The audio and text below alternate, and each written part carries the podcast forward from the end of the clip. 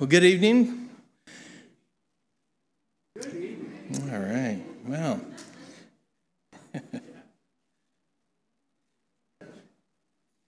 it is an absolute joy to be here. We um, get to gather together in the name of our Lord, and we get to worship Him.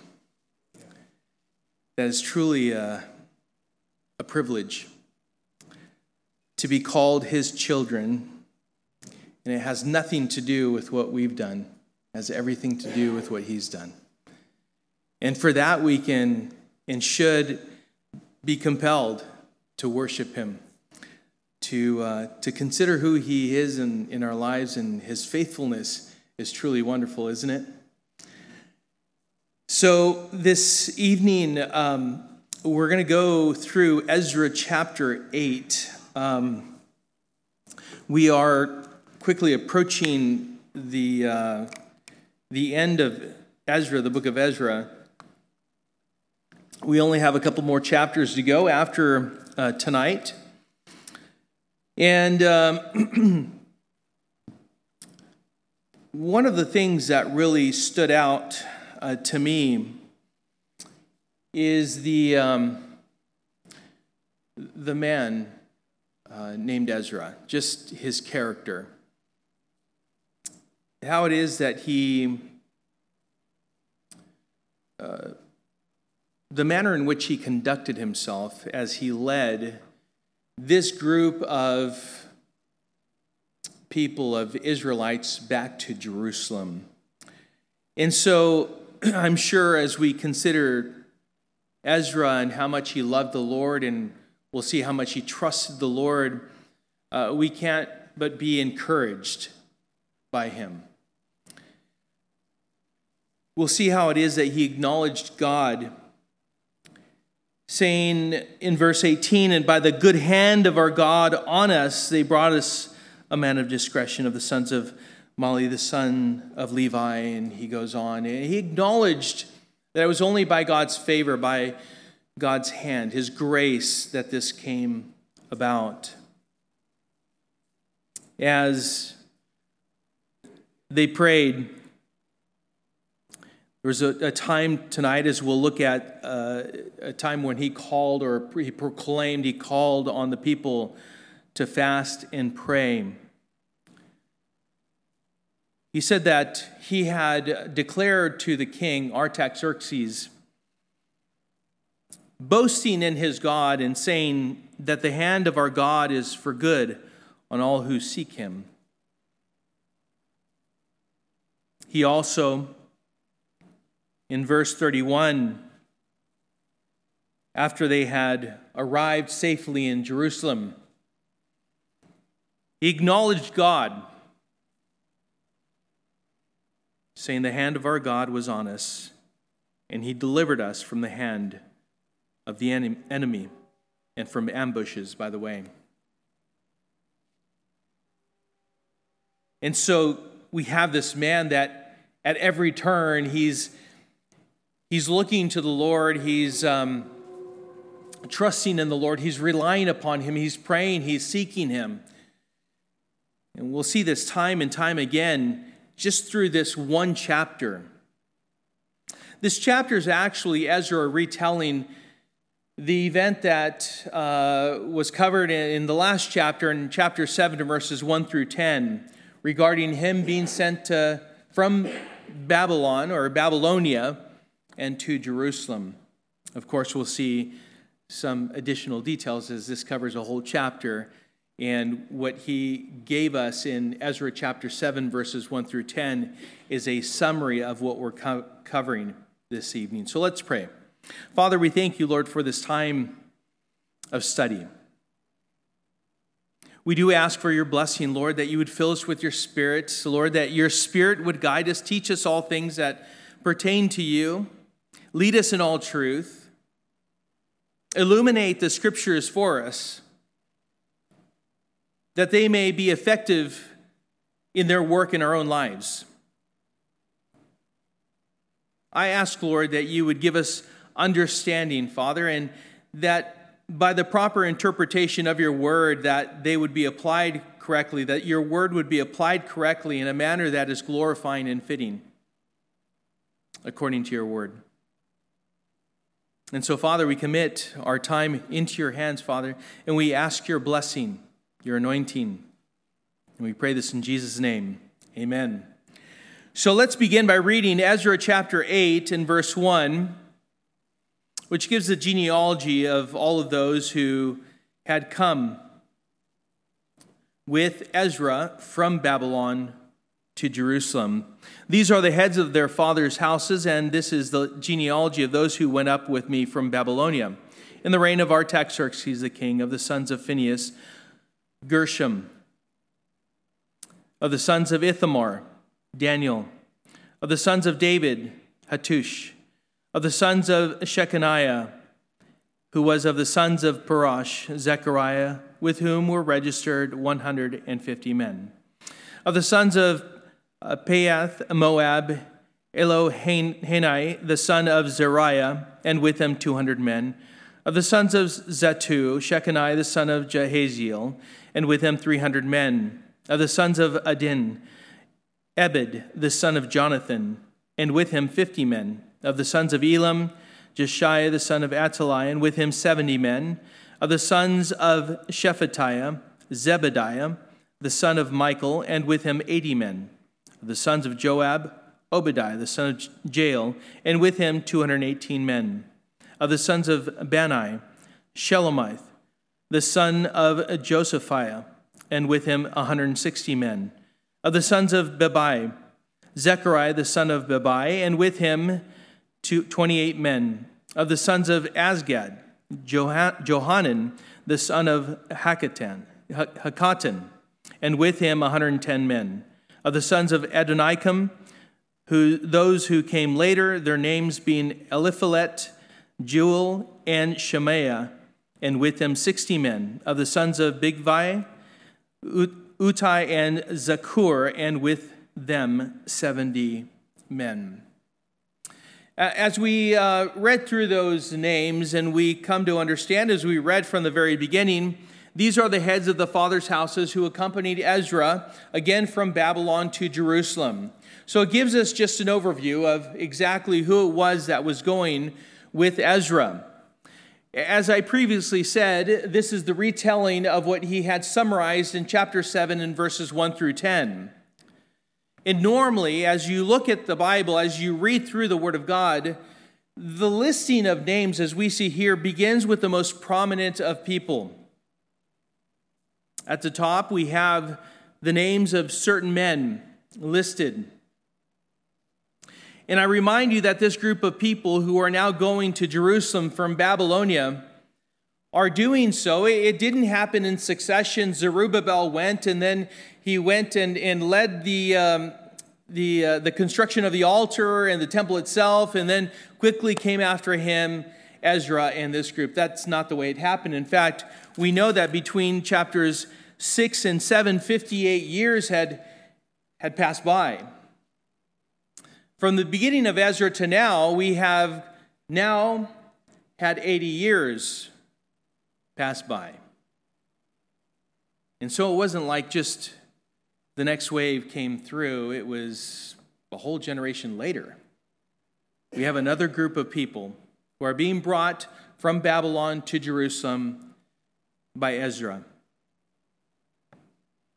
The number of men who are included in this list, if you are quick with your math, it comes out to 1,496 men. Now, just the men were counted, but it's estimated, counting the women and the children, there were anywhere between 6,000 and 7,000 people who went back to Jerusalem from Babylon in this group led by Ezra. This was no small number, of course not something insignificant. It was a great number. Of course, the group that was led by Zerubbabel 80 years earlier consisted of about 50,000 people. But this is a good addition to those who had gone before. So, this was a significant addition to those who were already there, but this number did not include all of the Jews who were in exile in Babylon. which is something to keep in mind. And the question that normally should come up is why didn't all of them, having the chance, having the opportunity to go back to Jerusalem, why did they not go back?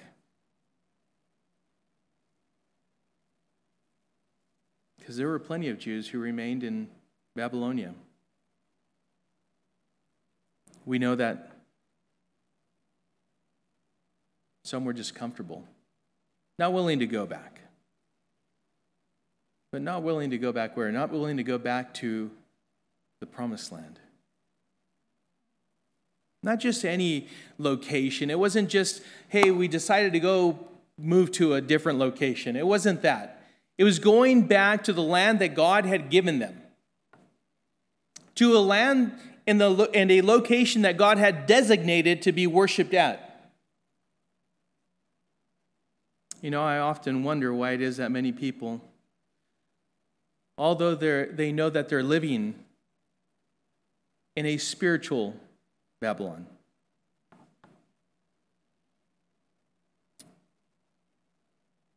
totally committed and devoted to living in the world and going along with its philosophical views, as opposed to being separate from the world in philosophy and practice. I, often wonder as I, I come to know and, and I keep drawing closer to the Lord as I get to know who He is, even more and more as I read and study His Word. I wonder why they choose to remain in that place sometimes expressing, and oftentimes expressing, actually, a trust and reliance on the ways of the world and not the Lord. That is a, a spiritual state, a personal position that some people hold. And, and I wonder, why is it? Why do you trust in the ways of the world more than you trust in the Lord? Some love the darkness rather than the light. In John chapter 3, verse 18, it says, Whoever believes in him is not condemned, but, but whoever does not believe is condemned already because he has not believed in the name of the only Son of God. And this is the judgment.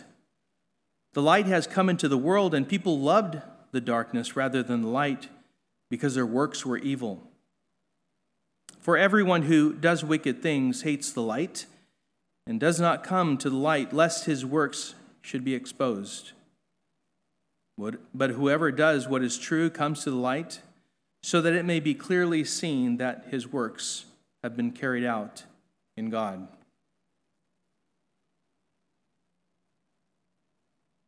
I understand that sometimes it's, as people walk in darkness, they don't want to walk in the light. The light exposes uh, the evil, wicked ways and rather than facing that and being held accountable, which you will not escape, escape being held accountable. They would rather walk in the darkness. As Christians, as followers of Jesus Christ, we are to separate ourselves from the world. It is not a matter of, of choice, it is a matter of either obeying or disobeying God's command to be separate from the world. In 2 Corinthians, 2 Corinthians chapter 6, verse 14, says, Do not be unequally yoked with unbelievers, for what partnership has righteousness with lawlessness, or what fellowship has light with darkness? What accord has Christ with Belial? Or what portion does a believer share with an unbeliever?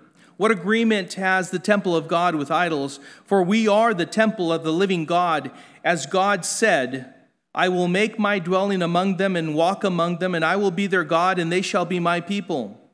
Therefore, go out from their midst and be separate from them, says the Lord, and touch no unclean thing. Then I will welcome you, and I will be a father to you, and you shall be sons and daughters to me, says the Lord Almighty.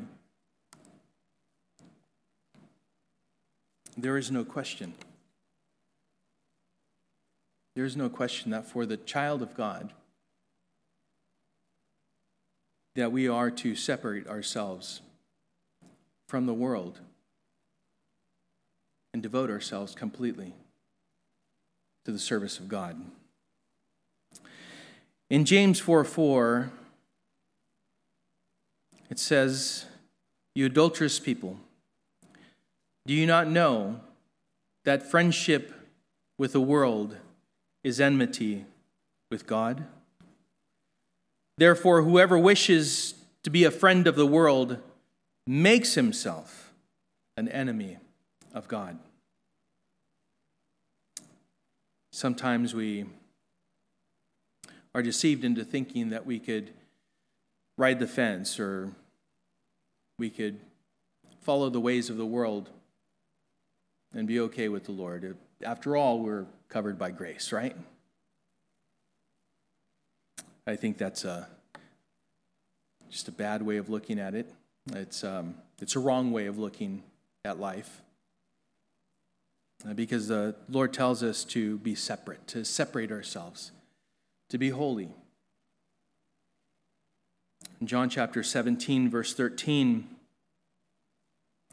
this is known as the high priestly prayer of Jesus.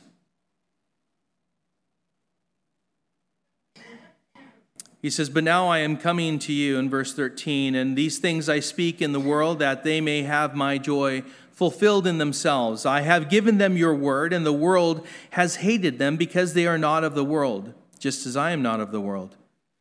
I do not ask that you take them out of the world, but that you keep them from the evil one. They are not of the world, just as I am not of the world. Sanctify them in the truth. Your word is truth. As you sent me into the world, so I have sent them into the world. And for their sake, I consecrate myself, that they also may be sanctified in truth. That word sanctified is set apart, set apart from the world and devoted unto the Lord in his service. One cannot be set apart for holy service to God effectively if that person loves the world and personally adopts its perspectives of life. I give you one more verse. Romans 12, 2. Do not be conformed to this world, but be transformed by the renewal of your mind, that by testing you may discern what is the will of God, what is good and acceptable and perfect. I often wonder, after hearing and knowing why it is that some believers insist on walking in the ways of the world. There were many Jews that remained back in Babylon and chose to stay instead of going back to Jerusalem, going back to Judah, and enjoying the land that God had set apart for them to dwell in and to worship Him. The many of the Jews who remained in Babylon were proven to have conformed to this world and did not see any benefit to going to the land that God had given them. Again, this is done by people today who say they are, there's no need to, and this is one common thing that people say, and probably more so within the last three years there's no need to go to church to be a Christian. Well, that very statement is said in ignorance, really. Because we are told very clearly not to forsake the assembling of ourselves, as is the manner of some. Need to real, they need to realize that they are the one, they are the some. But doing even more so as we see the day drawing near or approaching. Hebrews 10:25 is what I'm referring to. You can, cannot stir one another up to love and good works if you're not together. No participation, no accountability.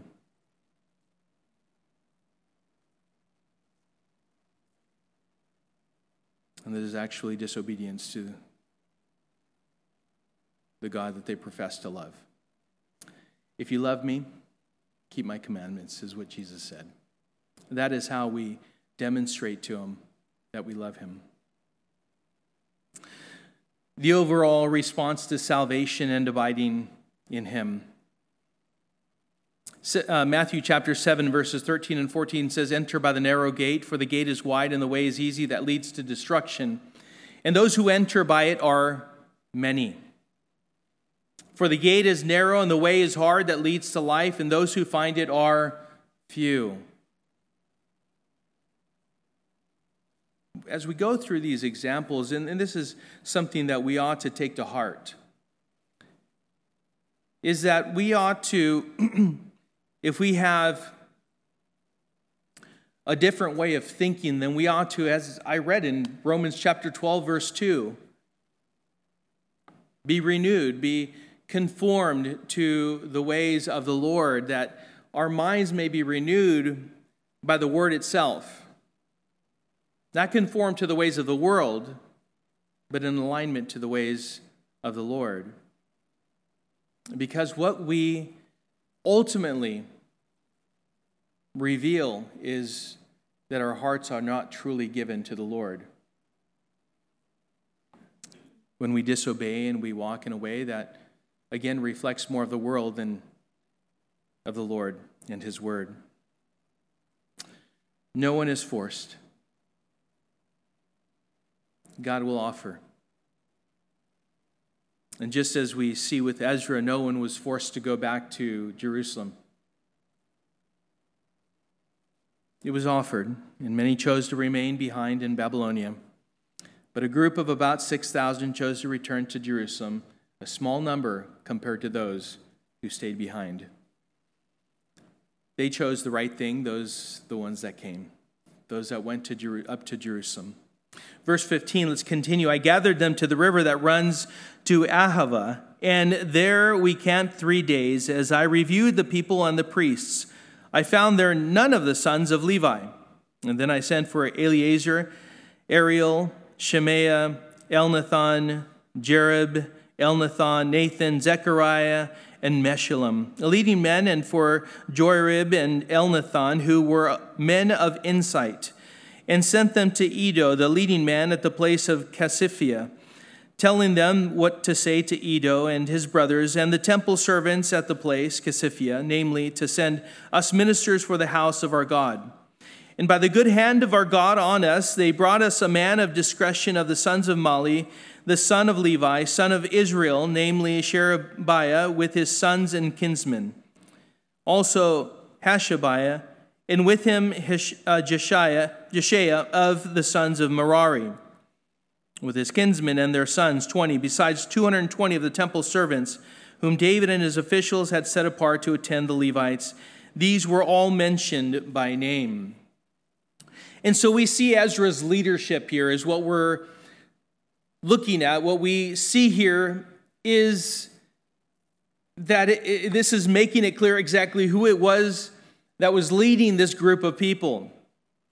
It was Ezra that gathered them together, and he led them in the journey to Jerusalem physically. Now, the location that they were in was only a few days' distance, uh, travel distance from Babylon. And so he was leading them in this journey to Jerusalem physically. And as we'll see, he's also leading them spiritually as he discovers the lack of Levites. He's taken an account of all the people that he had with him. And what he realized is that he was, he was missing the Levites. There were no Levites among them. Well, they're necessary, they're critical to the system of temple worship that they knew according to the law of Moses.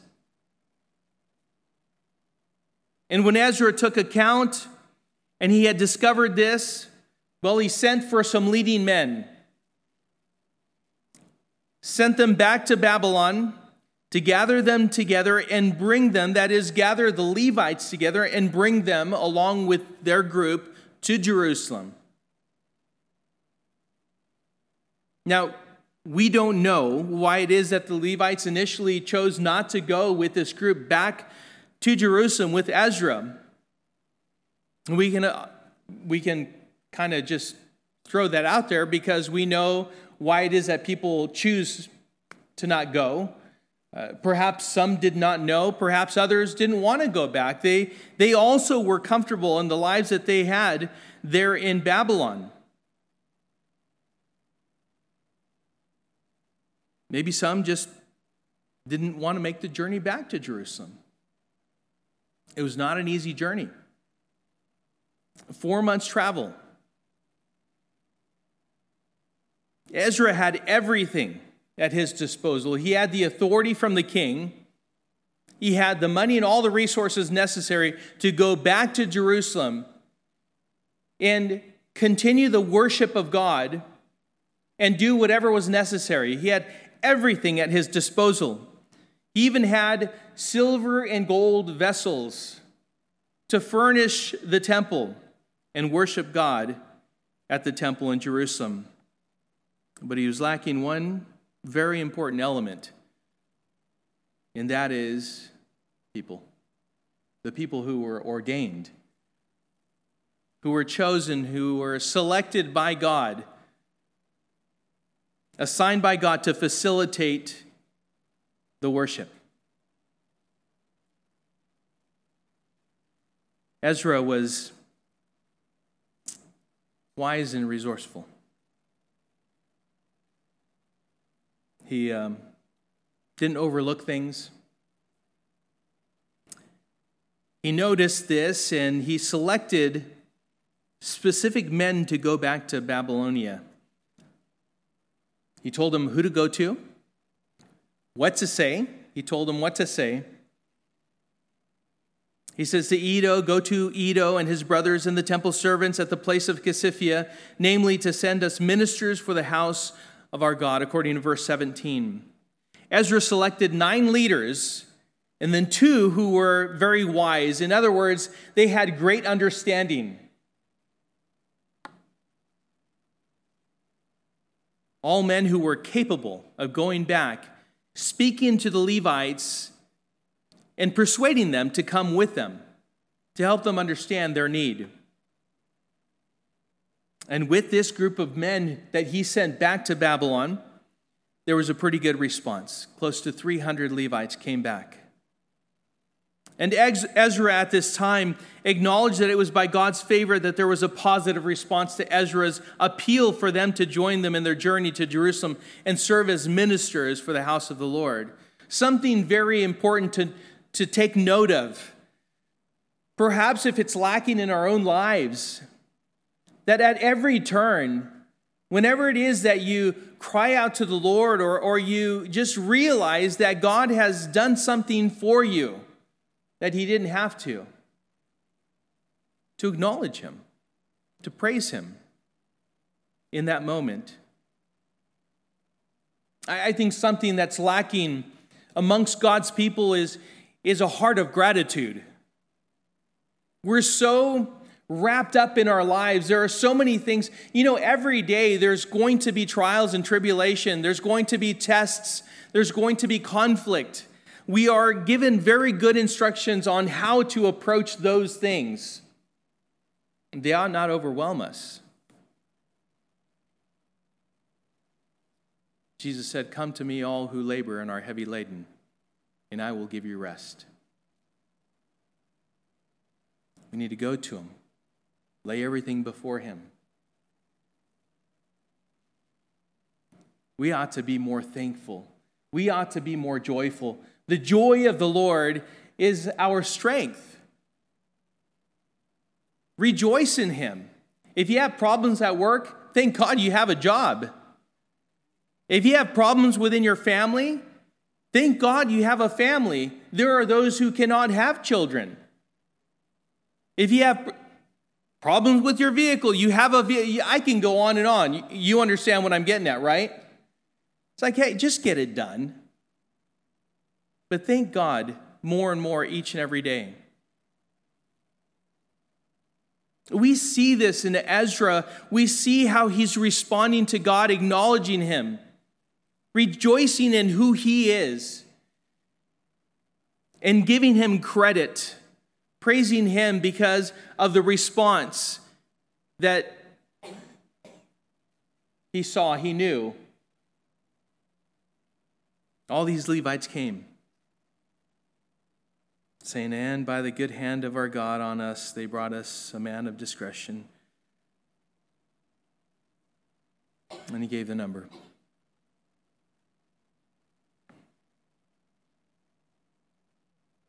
God blessed Ezra's attention to the issue.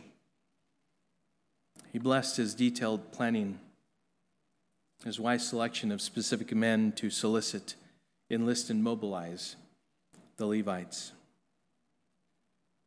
When we agree and devote ourselves to serving God, let us not forget that we are to serve wholeheartedly, eagerly, and absolutely with enthusiasm and great zeal. Colossians 3 23 and 24 says, Whatever you do, work heartily, as for the Lord and not for men, knowing that from the Lord you will receive the inheritance as your reward. You are serving the Lord Christ. Well, once he acknowledged the Lord and praised him, and we have the account of those who had come agreed to come uh, with him, the Levites. They all gathered together, and then Ezra pro- proclaimed a fast. Verse 21 Then I proclaimed a fast there at the river Ahava, that we might humble ourselves before our God, to seek from him a safe journey for ourselves, our children, and all our goods. For I was ashamed to ask the king for a band of soldiers and horsemen to protect us against the enemy on our way, since we had told the king, quote, The hand of our God is for good on all who seek him, and the power of his wrath is against all who forsake him. Close quote. So we fasted and implored our God for this, and he listened to our entreaty. If you're going to boast, boast in the Lord.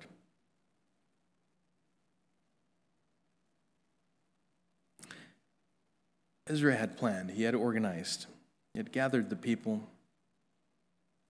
When he realized there was a defi- deficiency, um, a shortfall, he acted upon it. He did everything that he possibly could to make to rectify that and, and he sent for the levites and then he gave god the glory for giving them favor in the gathering of the levites and now, prior to them moving even one more step, taking one more step, he discerned one thing. At this very moment, we need to fast and we need to pray.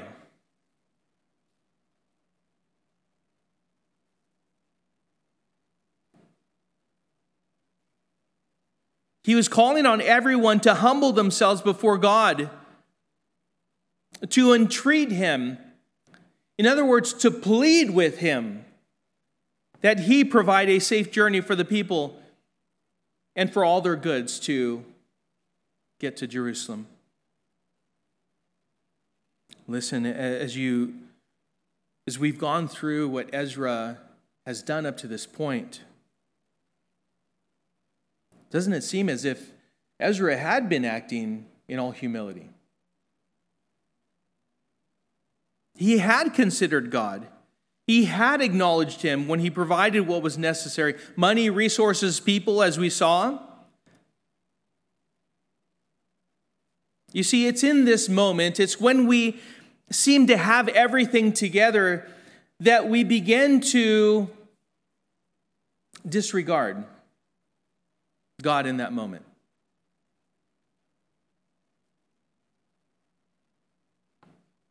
We don't look to Him, we don't pray. Even less plead with Him for the next thing. We, we think, well, we're good with Him. It seems like we're good. We're, we're being blessed. We're, he's being gracious toward me, towards us. And then we neglect to, to pray, to seek the Lord. But that wasn't the case with Ezra because it was now that he looked to him even more so. He was pleading with God to act on their behalf. in this long and difficult journey to provide them with number one, protection. They needed this desperately because Ezra couldn't bring himself to asking King Artaxerxes for protection because he had boasted in his God. He was asking for a journey without any obstacles or dangers. That, that's what he was asking. Literally, he was asking, please, give me a straight path. It's, it's like asking the Lord, you know, hey, God, can you please make all the lights turn green? And make sure that no one comes in, in front of me and nothing, like it's uneventful.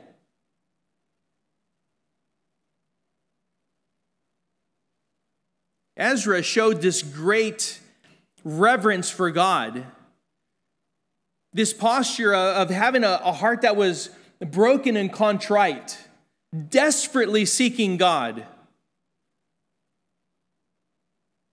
And so he proclaimed this fast because he had told the king that his God gave favor to all who seek him, and, and he would pour out his wrath against all who forsake him. And so there was no way that Ezra was going to ask the king for protection when he had told him that his God was able and willing to protect him and all who were acting according to his will. So he went to the king. You see, Ezra was more interested in the glory of God than his own personal safety. God is able, no one is greater than God. And so they spent some time fasting and praying, humbling themselves before God and asking for protection against the enemy. Psalm chapter 8, verses 3 and 4 says, When I look at your heavens, the work of your fingers, the moon and the stars, which you have set in place, what is man that you are mindful of him, and the Son of Man that you care for him? Psalm 116, 1 and 2 says, I love the Lord because he has heard my voice and my pleas for mercy. Because he inclined his ear to me, therefore I will call on him as long as I live. Do you know that the Lord inclines his ear to you? His desire is that you would call on him, that you would spend time with him, ask, request.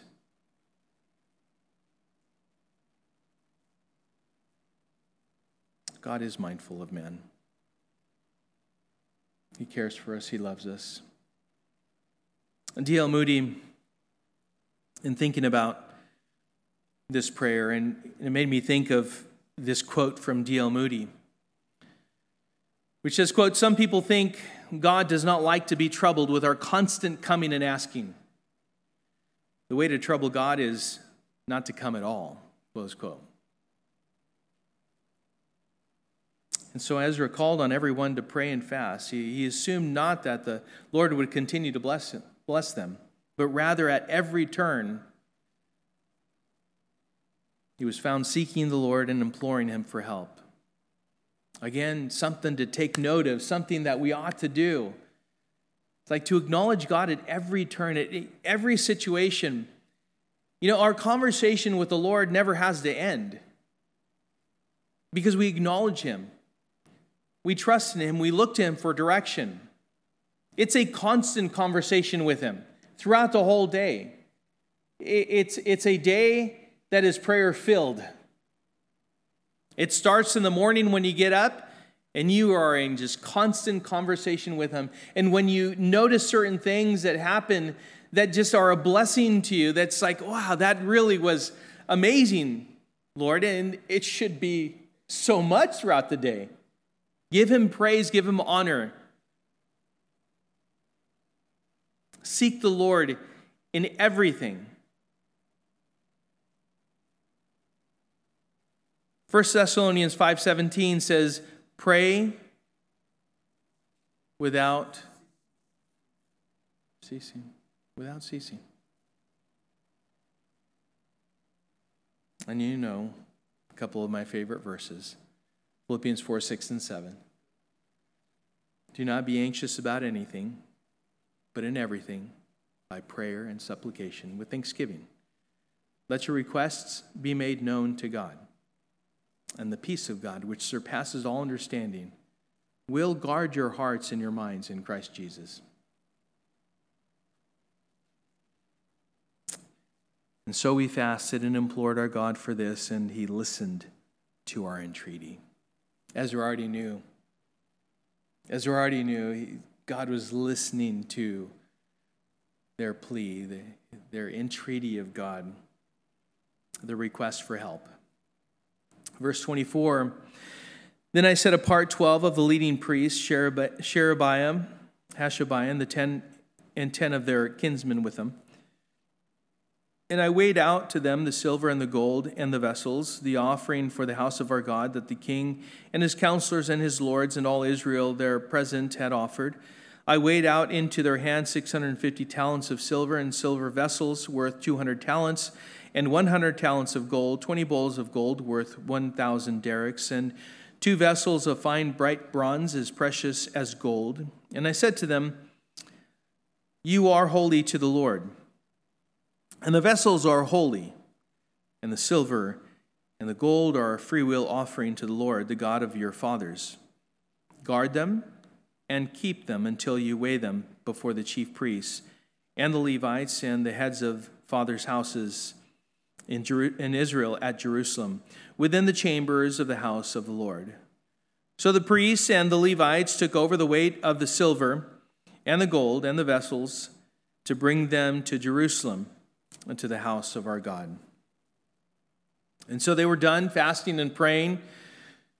After that, Ezra gathered the leading priests and gave them stewardship of the valuable vessels and uh, for the house of the Lord and the, the silver and the gold, everything he gave to them, and trusted these valuable items to their care. And Ezra not only gave them stewardship over these vessels worth in today's money, millions of dollars, but he also reminded them of something very important, gave them charge to guard them and keep them until they're surrendered at the house of the Lord within the chambers of the house of the Lord. He told them two things that are very important. Number one, you're holy to the Lord. Number two, those vessels that are being entrusted to you, not just you, those vessels that you're being entrusted with are also holy to the Lord.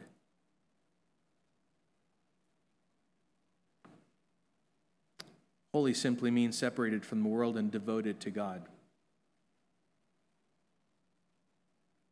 To the world, the silver and gold was, was very valuable, as it would be today.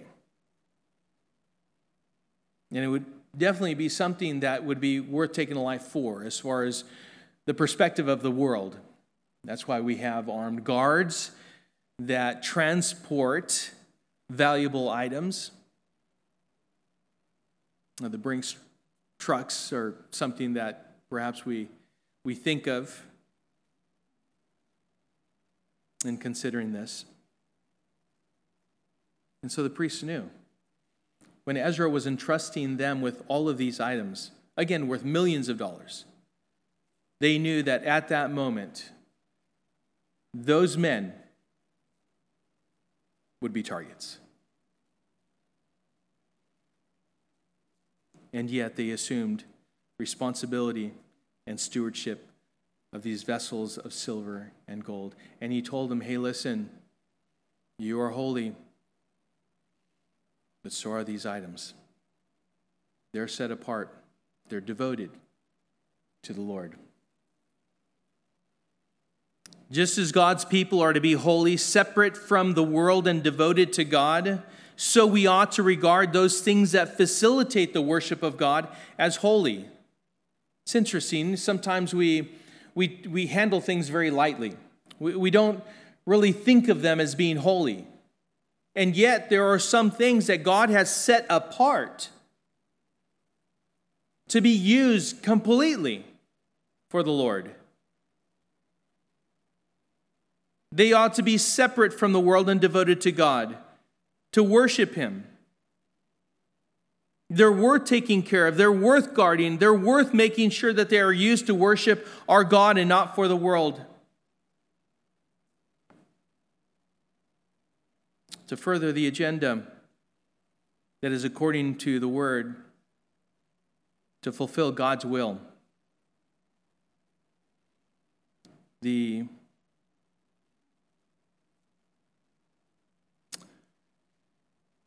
blasphemous act of using a location that should be set apart for the worship of God and instead used for drag shows and to do other just absolutely wicked things is an abomination to God.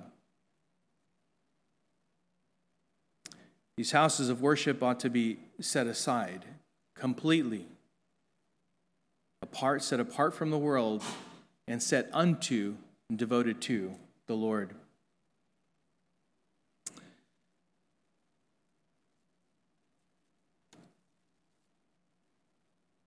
First Peter chapter 13 says therefore pray, preparing your minds for action and being sober minded set your hope fully on the grace that will be brought to you at the revelation of Jesus Christ as obedient children do not be conformed to the passions of your former ignorance but as he who called you is holy, you also be holy in all your conduct.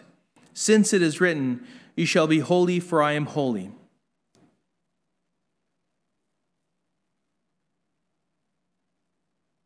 So the priests and the Levites took over the weight of the silver and the gold and the vessels to bring them to Jerusalem to the house of our God. Verse 31 Then, then we departed from the river Ahava on the twelfth day of the first month to go to Jerusalem. The hand of our God was on us, and he delivered us from the hand of the enemy and from ambushes by the way.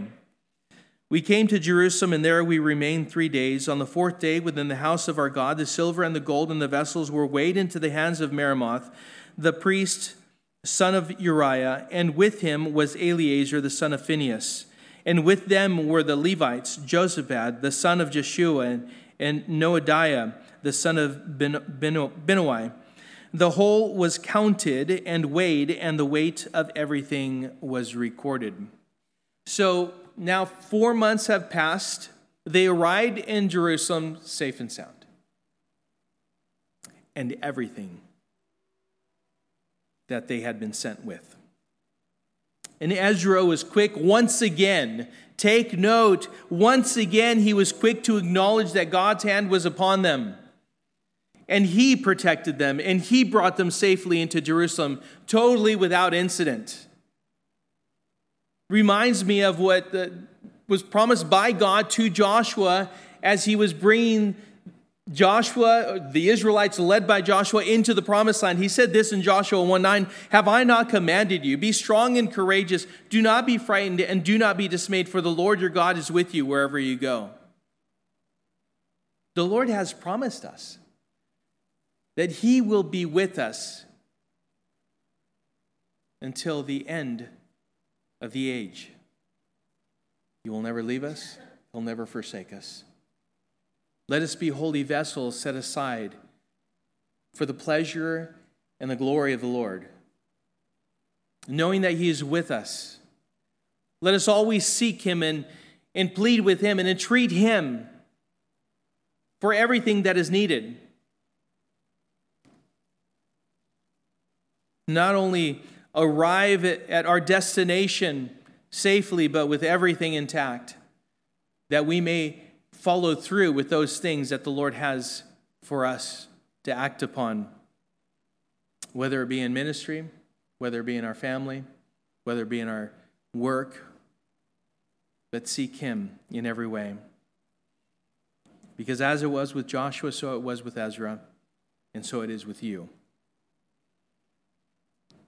And so all the silver and gold were accounted for and recorded.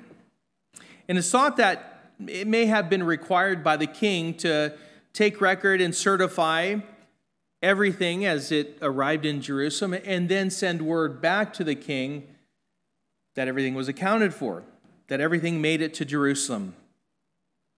I thought about integrity and how is that the man of integrity has nothing to hide. Yeah, take account. It's, it's all there. I've been faithful to bring everything to the storehouse, everything that is necessary, or everything that I was sent with that was entrusted to me to use for the glory of God. This made me think of the first qualification of a pastor found in 1 Timothy chapter 3 verse 2 and in Titus chapter 1 verse 6. That is that the man is to be first and foremost a man that is above reproach. It made me think of that because there are so many, and, and I've had these conversations, especially here in the last week or so, of so many churches that are led by people who have no interest in bringing glory to the Lord. They have no interest in teaching sound doctrine. These are all the things that have been entrusted to those people. There's a lot of people that have had, as it's described, moral failures in whatever way. This is the first qualification of, of a pastor to be above reproach. What this means is that he must be a man of integrity, a man who is beyond criticism. You accuse him, and it's not going to stick, it's just not there. A man who is entrusted with the oracles of God, entrusted to guard them and keep them until they are safely, soundly, and completely delivered to God's intended recipients. In fact, Jesus told Peter two times to feed his sheep, one time to tend, in Luke chapter 21, verses 15 through 17. The Apostle Paul, as he passed this along to Timothy, he said this. He wrote this to Timothy in 2 Timothy 2, chapter, 1, uh, chapter 2, verses 1 and 2. You then, my child, be strengthened by the grace that is in Christ Jesus, and what you have heard from me in the presence of many witnesses, entrust to faithful men who will be able to teach others also. We have been entrusted with a precious treasure the gospel of Jesus Christ. Let's make sure we're faithful to deliver that in vessels, you and I, that are completely set apart from the world and devoted to service unto God, to be faithful unto Him. Whatever the Lord entrusts you to steward, it is for His purpose, belongs to Him, and I encourage you to make sure it reaches its intended destination. Will you be found faithful? That's the question, and that should be our desire. Verse 35, as we conclude, says, At that time, those who had come from captivity, the returned exiles, offered burnt offerings to the God of Israel 12 bulls for all Israel, 96 rams, 77 lambs, and as a sin offering, 12 male goats. All this was a burnt offering to the Lord.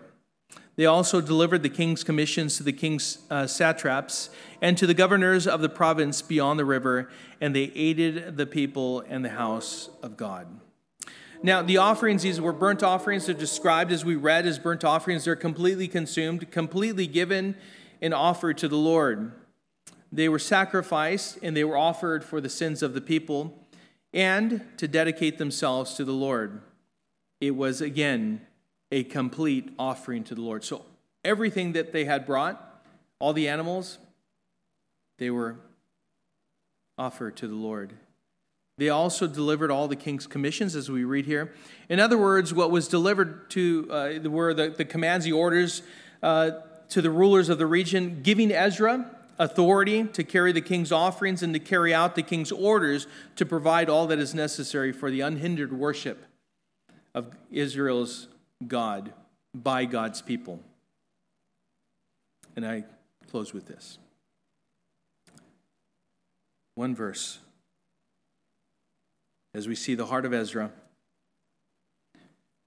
which says, The hand of our God was on us.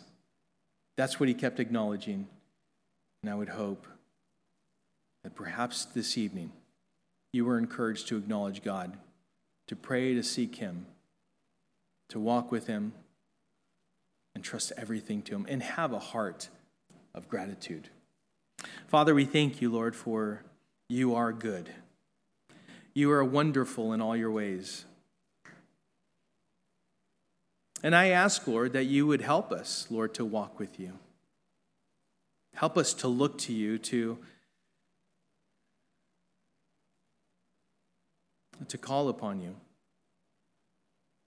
Lord, to humble ourselves before you and, and Lord, not neglect to cry out to you in, in our lives daily. Lord, we are in desperate need of you, and I pray, Father, that we would acknowledge that. You desire that we would pray without ceasing, that we would not live our lives in anxiety, but completely surrendering our lives to you and entrusting you, Lord.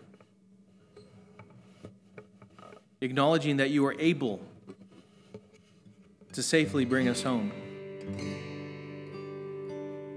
Lord, greater is He who is, who is in us than He who is in the world. Father, you have told us in your word that in this world we will have tribulation, but take heart, for our Lord has overcome the world. And so, Lord, we thank you for your faithfulness. We thank you for your grace, your love, and your mercy. And we pray this in Jesus' name. Amen.